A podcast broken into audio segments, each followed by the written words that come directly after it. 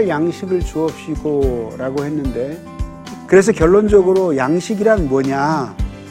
그러니까 우리가 하나님 안에서 복된 삶을 영위하기 위해 필요한 모든 인간다운 삶을 위한 조건들을 가리킨다. 결국은 우리에게 제시하는 것은 인간이라고 하는 것은 하나님 없이는 살 수 없는 존재다. 그렇기 때문에 매 순간 하나님을 의지하고 믿음으로 살아야 할 존재이고 그런 점에서 이 일용할 양식을 위한 기도는 하루에 세 번씩 우리가 식탁을 대하면서 그 속에서 주님의 임재를 느낄 수 있는 기회가 되는 것이죠.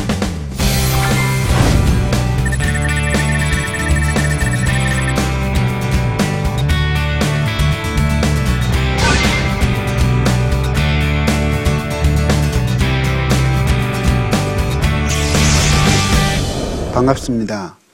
이제 지난주에 이어서 우리들이 주기도문을 계속 살펴보려고 합니다.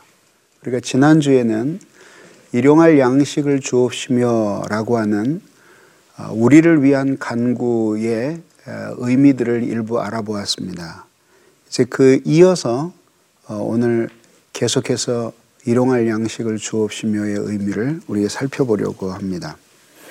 우리들이 처음 창조될 때에 우리의 육체와 영혼으로 창조되었기 때문에 영혼은 그 양식을 진리로부터 공급받고 그리고 육체는 이 세상에 있는 음식을 통해서 어, 영양을 공급받음으로써 육체의 생명을 유지해 가는 것이죠. 그러면 하나님이 이 세상에 있는 모든 인류를 창조하시고 또 그 사람들을 살게 하시는 데 있어서 이 먹는 문제는 매우 중요한 문제입니다. 그리고 이것은 우리 개인의 문제만이 아니라 사실은 온 인류의 문제이기도 한 거죠. 그래서 예수님이 우리에게 이 주기도문 속에서 일용할 양식을 구하도록 가르쳐 주신 것입니다. 이제 의미를 하나씩 살펴보도록 하겠습니다. 우선 이 어, 기도는 공동체의 기도라는 거죠. 왜냐하면 예수님께서 어, 하늘에 계신 우리 아버지여라고 하실 때부터 우리에 대해서 말씀하셨고 양식을 구하는 데 있어서도 또 어, 우리라는 그 대명사를 사용하심으로써 이것이 개인의 문제가 아니라 공동체적 지평의 기도라고 하는 것을 우리에게 보여주신 것입니다. 그 다음에는 이제 하나님이 어, 이런 기도에 대한 응답으로 뿐만 아니라 하나님의 그 충만한 자비로부터 인류가 먹을 수 있는 풍족한 양식을 주시는 하나님이시라는 거. 그런데 인간들이 탐욕 때문에 이것들을 골고루 분배하지 못하기 때문에 굶주림이 생겨난다는 거. 그리고 이제 우리가 그리스도인으로서 염려로부터 벗어나는 어, 생활이 어, 어떻게 가능해지는가라는 문제를 살펴보려고 합니다. 우선 이 기도는 공동체적 지평의 기도입니다. 공동체적 지평의 기도는 1차적으로 본다면 이것은 그리스도 예수 안에 있는 지체들이에요. 그러나 이것들을 더 확장해서 넓게 본다면 이것은 이 세상에 있는 모든 인류, 이게 교회의 지체들이라면 이건 인류예요. 이 모든 사람을 위한 어, 지평을 가지고 있는 기도다. 이런 의미입니다. 근데 이 공동체적인 그 기도의 지평이 교회를 넘어서 온 세계로 확장됩니다. 되어야 합니다. 왜냐하면 지금 이 기도는 어, 예수 그리스도를 믿고 하나님의 자녀가 된 사람들에게만 양식이 필요한 게 아니라 하나님의 형상을 가진 모든 인간들의 생명을 유지하기 위해서는 양식이 필요해요. 근데 그게 지금 현재 어느 정도로 심각하냐면 2005년을 기준으로 유엔 세계 식량 농업 기구에서 보면은 10세 미만의 아동이 5초에 한 명씩 굶어 죽어요. 그뿐만 아니죠. 비타민 A 부족으로 시력을 상실하는 사람이 3분의 1명이에요. 전 세계의 인구의 7분의 1 정도 되는 8억 5천만 명이 만성 영양실조에 시달리고 있습니다. 그런데 이제 이라크에 전쟁이 일어났어요. 미국과의 전쟁이 이루어졌어요. 그때 들어가는 비용들을 생각해 보면 그건 어마어마한 천문학적인 액수의 돈이에요. 그래서 평균 한 해에 2천억 달러 이상씩의 청구서를 내게 된다 이거죠. 지금 현재는 이거보다 훨씬 더 많은 군비를 쓰고 있지만 2000년을 기준으로 미국이 쓰는 군비만 이렇게 어마어마한 돈을 군비로 사용하는데 지금 이거보다 훨씬 더 많아요. 전 세계의 군비의 약 50% 정도를 미국이 사용하고 있어요. 국방비를. 그이 정도의 돈이면 가장 가난한 1년, 1년치만 가지고 49개국 부채를 탕감하고 빈민촌을 퇴치하고 에이즈, 이런 기아, 모든 것들을 해결할 수 있을 정도의 돈이에요. 그러니까 이것을 전 세계를 합친다면 얼마나 막대한 돈이 되겠는가 한번 생각해 보십시오. 하나님은 어, 우리에게 이 모든 양식을 사실은 풍족히 주셔요. 그래서 지금 어, 현재 그 학자들에 의하면 어, 이 세상에 있는 농지를 유효하게 활용해서 그래서 작물을 생산해 내면 약 그 120억 정도 되는 인구도 먹을 수 있을 정도의 양식을 생산할 수 있다 그래요. 그러면 그럼 왜 그러면 그게 안 됐느냐 하면은 이게 뭐냐면 이 곡물을 곡물 시장이 이제 이렇게 있는데 이런 곡물 시장이 아주 과학적인 통계와 이런 것들을 통해 가지고 이 작물의 출하를 조절하는 거예요. 그래서 어마어마하게 넓은 어, 미국이나 카나다나 이런 데 있는 농지들을 곡물 가격이 하락할 것이라고 생각을 하면 이거를 놀려요. 농사를 안 져요. 그리고 그 다음에 곡물들이 값이 오를 것 같으면 출하를 안 하고 매점 매석을 해요. 이러면서 이 값들을 조절하는 바람에 이 곡물 가격이 실제보다도 훨씬 더 높이 가격이 치솟게 되고 이렇게 되면 가난한 나라의 사람들이 곡식을 사기 어려운 형편이 되는 거죠. 그뿐만 아니라 이제 또 어떤 것도 있냐면은 우리들이 이제 같은 식품인데 이게 이제 고기를 먹어요, 고기. 고기. 고기의 경우에는 뭐 일정하진 않지만 보통 고기 1kg을 생산하기 위해서는 이 짐승이, 이 가축이 약 9kg에서 12kg의 곡물을 소비해야지만 1kg의 고기가 나오는 거예요. 그러니까 생산되는 많은 양의 식량이 사람이 먹기도 하지만 그 중에 상당히 많은 분량을 짐승이 먹어 치운다. 그러면 결국은 부유한 사람들이 고기를 먹기 위해 1kg를 먹기 위해서 곡식 9kg 내지 12kg를 소모해서 먹으니까 이 곡식들이 골고루 모든 사람들에게 그 배급이 되지 않기 때문에 그러니까 할당이 되지 않기 때문에 굶주림이 오는 것이죠. 그래서 이제 이런 주제를 풍족해 주시는 하나님에서 다뤄보려 합니다. 자, 이제 여기서 우리들이 어, 일용할 양식을 주옵시며 라고 하는 이 기도 속에서 우리들이 알 수 있는 것은 뭐냐면 인간의 생명을 유지하기 위해서 주어지는 이게 한 그릇의 밥. 어? 뭐 그래봐야 한 그릇의 국, 반찬 몇 가지. 에? 아니면 외국 사람 같은 경우는 이런 빵, 그죠? 어. 자 이런 것들을 어, 이렇게 어떻게 보면 하찮아 보이는 이것을 위해서 기도하라고 가르쳐 주셨어요. 그 무슨 뜻이냐면 이런 것들도 사실은 주님의 도움 없이는 해결할 수 없다는 것을 보여줌으로써 우리 인간이 하나님을 전적으로 의존해야 하는 존재라고 하는 것을 보여주는 거죠. 근데 인간들이 이런 물질적인, 물질적인 부를 누리면서 행복하지 않고 불행해져요.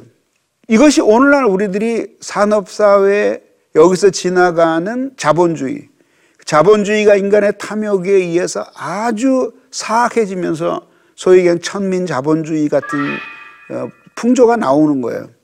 이 모든 불행은 사용해야 할 사물과 누려야 할 사물들의 질서를 혼돈하는 데 있는 거예요. 그럼 이게 무슨 소리냐 하면은 우리들이 이런 사물들에는 질서가 있어요. 그래서 이런 사물들의 질서가 있는데 이런 사물 여기 사람이 있으면 사람이 있으면 여기에 사물들의 이런 질서가 있어요. 뭐 예를 들면 여기 하나님이 계시고 그죠? 예. 그 다음에 사람이 있겠죠. 그 다음에 뭐 물질이 있겠죠 이렇게. 예.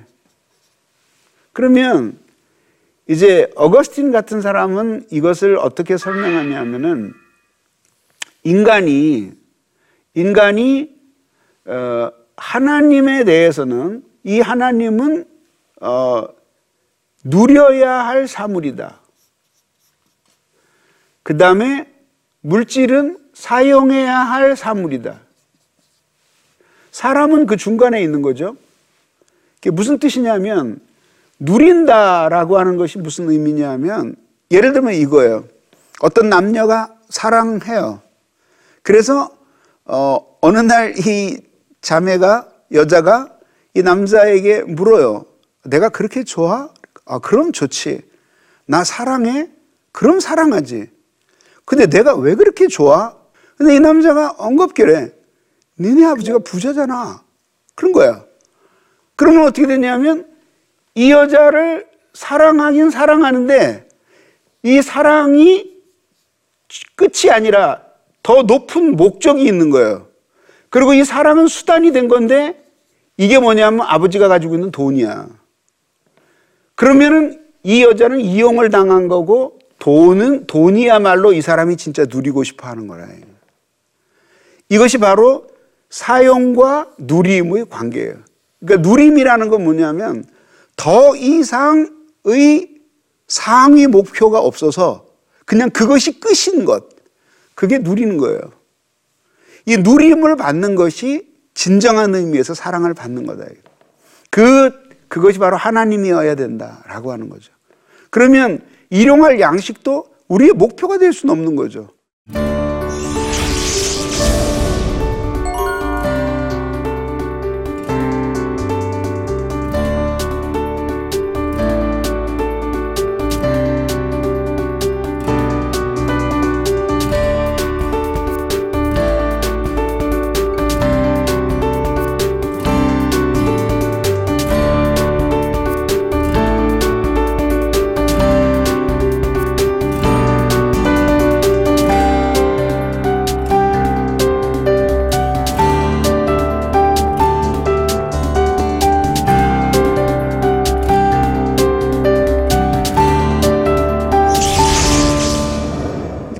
여기서 일용할 양식을 하다가 아, 제가 이제 미식사에 대한 책들을 한 10권 보면서 야, 이게 참 정말 재밌구나. 그리고 이것이 정말 올바로 가르쳐 줘야 되겠구나라고 느낀 것이 있어요.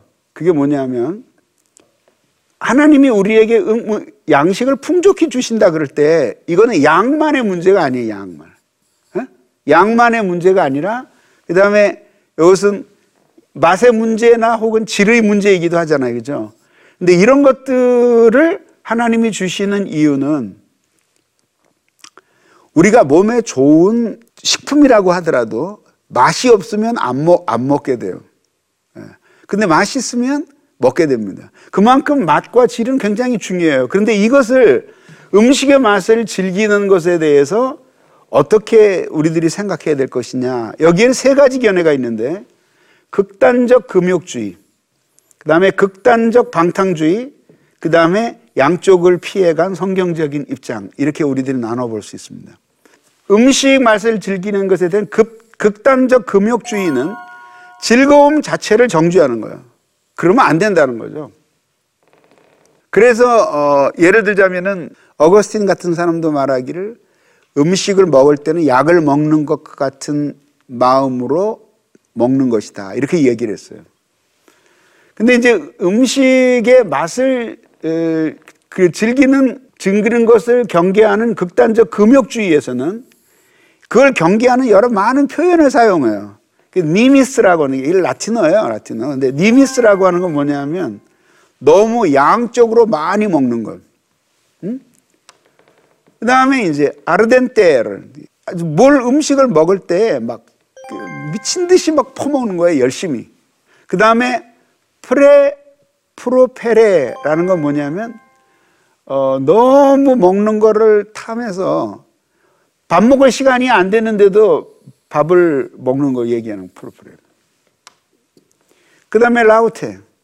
프랑스에 갔더니 한번 이야기했는데 어, 한 끼 저녁 식사가 250만 원짜리부터 파는 식당이 있대요. 근데 1년 전에 예약을 해야 되고 정확하게 예약한 시간에 가지 않으면 취소가 된대. 근데 그보다도 비싼 식당이 유럽에는 즐비하게 많대요. 근데 그게 뭐냐면 이제 그런 것들을 가리켜서 우리들이 뭐라냐면 라우테. 중세시대 때 하는 사람들 특히 얘기했어요. 그래서 너무 값비싼 음식을 먹는 것. 이런 것들을 이제 정지한 거죠. 그다음 이제 금욕주의로. 그 다음에 이제 스튜디오제. 이렇게 그 먹되 맛있는 것만 골라서 먹는.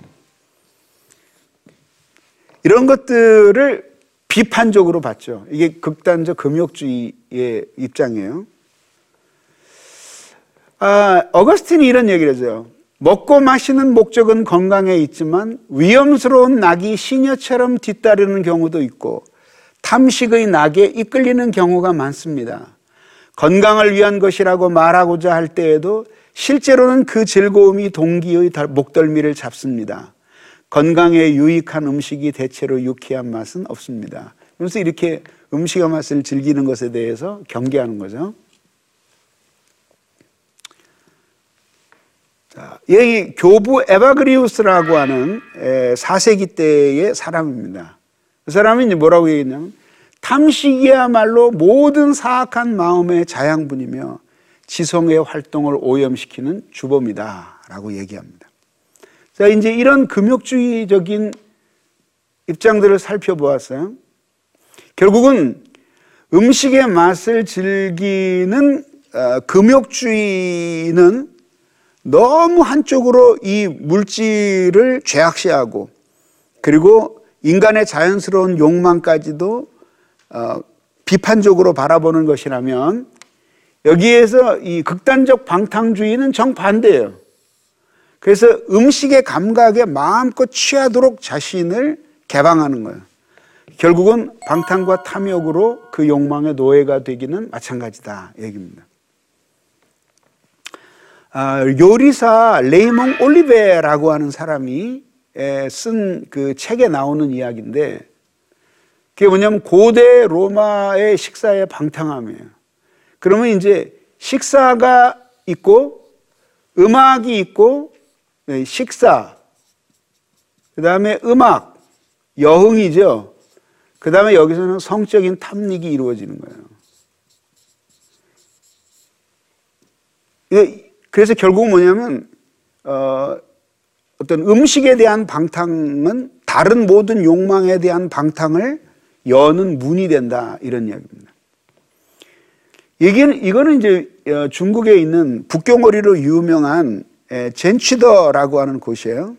청나라 시대 때부터 요리한 민간 오리 요리인데요. 오리 요리가 어, 다른 나라가 흉내낼 수 없을 정도로 음, 맛있는 이유 중에 하나가 있습니다. 그것은 뭐냐면 이 오리를 특별하게 사육하는 것이죠. 어, 그래서 오리를 이렇게 그 어, 새끼 오리를 아주 좁은 통로에 몸을 움직이기도 힘든 곳에서 어, 길러 길르는 것이 이제 그 이 맛있는 오리 요리의 비법이라고 합니다. 왜 그러냐면 에, 그 오리가 많이 활동을 하게 되면 지방부 지방은 지방끼리 그리고 지방 자체가 현저히 줄어들고 살은 살끼리 모여요. 근데 이게 운동을 하지 않으면 살 사이사이에 지방이 배어서 아주 부드럽고 맛있는 식감의 고기가 된다는 거죠. 그러니까 이건, 이건 결국은 뭘 보여주냐면 그 맛에 대한 탐닉이 이게 그것이 이제 인간의 음식을 하는 데 있어서 비인간화의 측면이 있다는 것을 말씀드리는 거예요. 그러니까 이런 것들을 우리들이 생각하면 어, 우리들이 음식의 맛을 한없이 즐기는 쪽으로 가는 그 식생활의 방탕이 과연 옳은 것인가라는 생각을 우리들이 하게 되는 거죠. 어, 하나님은 음식의 맛을 즐기는 것을 정지하시진 않지만 그러나 방탕함을 경계하도록 우리에게 주의를 주시는 거예요. 근데 이런 음식에 대한 방탕함을 성경은 오히려 악인의 중요한 특징으로 묘사하는 거예요. 빌립보서 같은 데서 저희의 신은 배요. 무슨 뜻이에요? 그 끊임없이 탐욕을 하면서 자기 자신을 만족시키는 거예요. 그런 것들이 말하자면은 악인의 중요한 특징이고요. 로마 시대도 보면은 음식을 다 먹을 수가 없으니까 그 많은 음식들을 가져와서 씹어 씹어서 맛만 보고 그 음식 자체를 스트레이통에 뱉어버리는 이런 방탕함들이 일어난 것도 음식을 통해서 그 맛 자체를 즐기려는 것을 극단화하다가 보니까 이런 문제가 생겨나게 되는 것입니다. 에드워즈가 여기 일기에서도 그렇고 어, 이런 얘기를 해요. 과식을 하게 되면 3분도 못 되어 잘못되었다는 것을 깨닫는다. 그러면서도 음식을 먹을 때 충분한 음식을 섭취하지 못했다고 생각한다. 그때의 식탐과 감정이 예전 그대로는 사실도 깨닫지 못한다. 그 이, 이 사람은 사실 실제로 그렇게 조금만 먹으면, 너무 먹으면 머리가 아픈 그런 딸이거든요. 그런데도 항상 그런 육체의 건강과 탐욕 그 사이에서 고민을 했던 그런 성도다운 모습을 여기서 보게 되는 거예요. 이거는 이제 장 프랑스와 밀레의 만종인데요. 여기서 이제 종일 일하고 들판에서 여기 이렇게 그 농기구와 이렇게 몇 개를 갖다 놓고 주님 앞에 감사하며 그 기도하는 장면이에요. 자신의 노동을 통해서 그러니까 무슨 얘기냐면 일용할 양식을 우리에게 주옵시고 할 때 그 신비한 방법으로 그 음식이 공급되기를 기다리지 말고 어, 이렇게 노동을 통해서 이 기도에 대한 응답을 기다리면서 사는 것이 하나님의 자녀의 올바른 삶이다. 그 얘기를 하는 겁니다. 물론 이제 이런 도움을 받으면서 살아야 될 사람들을 위해서 더 많은 여유를 가질 수 있도록 우리가 그렇게 살아서 자신의 힘으로 공급받지 못하는 사람들을 도와야 한다는 것은 우리들이 두말할 여지가 없는 거죠. 그래서 결국은 그리스도인에게 있어서 나눔의 삶이라고 하는 거, 이게 여기서 양식을 나누는 삶이죠. 그렇죠? 예. 그러면 이제 우리가 지난 시간에 공부한 거에 의하면 이것은 순전한 예, 밥한 그릇이나 떡을 이야, 떡만을 이야기하는 게 아니라 인간다운 삶을 살 수 있는 모든 조건들을 우리들이 양식이라고 지난 시간에 봤잖아요. 그러니까 그런 모든 것들을 나누면서 다른 사람도 인간다운 삶을 살 수 있도록 해주는 것. 이런 것들이 자기가 매 순간마다 하려고 그래서 그렇게 되는 게 아니라 하나의 마음의 성향이 되어서 몸에 배어 있도록 살아가는 것. 그래서 이것이 자연스러운 베풀미 되도록 살아가는 이 삶이 바로 자비의 삶이고 하나님의 자녀다운 사랑의 삶이라고 우리가 말할 수 있는 것입니다. 그래 노동을 하지 않으면 결국은 영혼이 활력을 잃어버리게 되고 육체는 방탕에 빠지게 되고 우리의 정신 건강에도 매우 안 좋게 되는 것입니다. 그래서 정말 우리들이 어쩔 수 없는 데에 다른 사람의 도움으로 양식을 해결할 때도 있고 또 다른 사람도 그렇게 도와야 되지만 가장 바람직한 것은 자기 자신이 노동을 함으로써 스스로 이 기도에 대한 응답을 자신의 즐거운 노동 속에서 받는 것. 이것이 바로 하나님의 자녀다운 삶이다라고 말할 수 있는 것입니다. 우리가 염려 속에서 늘 살아가죠.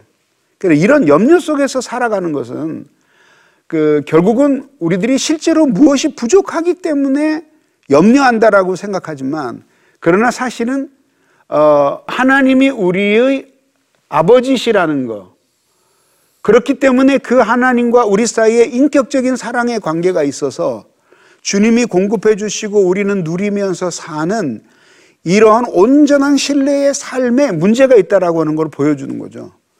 그러면 우리가 우리가 이 세상을 살면서 어, 의존하는 것은 두 가지예요. 하나님을 의존하든지 아니면 나를 의존하든지 둘 중에 하나예요.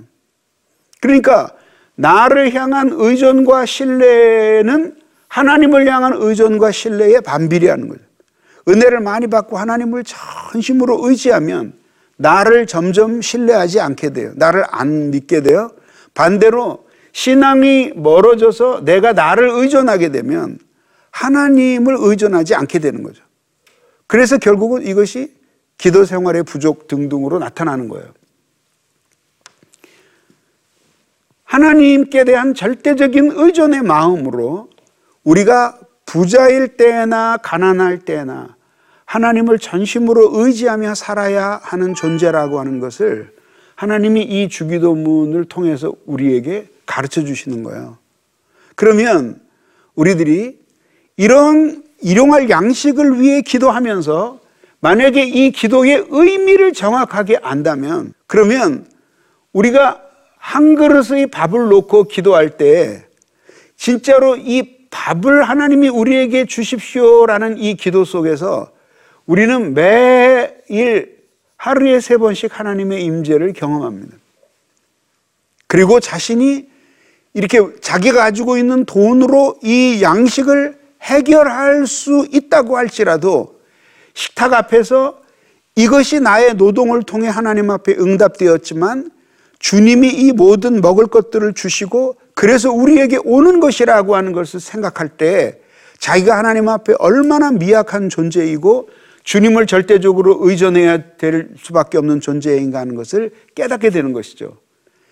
이렇게 하면서 우리는 영혼의 좋은 양식인 진리뿐만 아니라 우리의 육체를 위한 음식까지도 주님이 주셔서 누리게 하시는 모든 은총을 통해 온다는 사실을 깨달으면서 살아갈 때 우리는 또 다른 삶의 영역에 있어서도 우리 주님을 전심으로 의존하는 주기도문의 삶을 살게 될 것입니다. 이것이 바로 일용할 양식을 주옵시며 라고 하는 말의 마지막 의미입니다.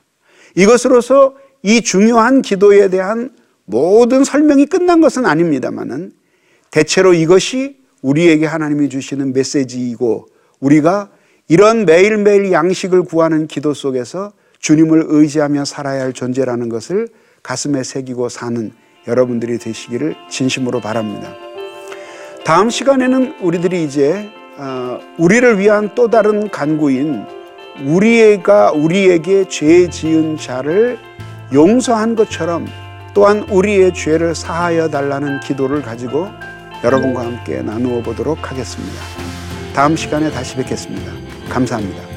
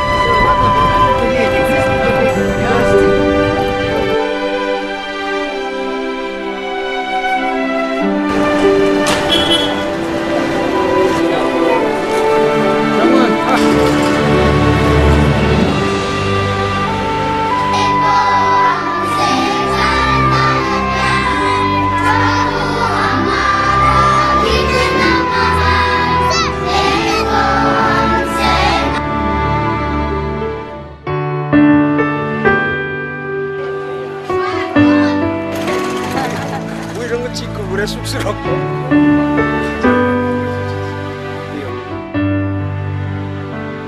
근데 바로 옆에가 어, 힌두 무당 소굴이에요. 그러니까 예, 거의 뭐 밤이면 기도로 예, 밤을 새야 되고.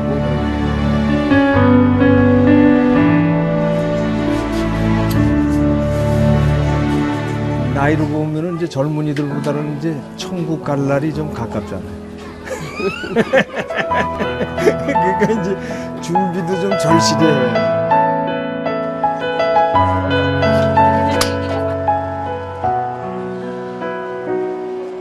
아, 감사합니다 정말로 어제도 잠깐 인터넷을 통해서 CGN TV를 봤거든요. 근데 어제 제가 참 힘들었었어요. 뭐 뭔지 몰라도 막 마음이 막 이렇게 요동을 음. 치고 막 한국에 돌아가고 싶다는 그런 마음이 들었는데 어제 그거를 보고 제가 아니구나.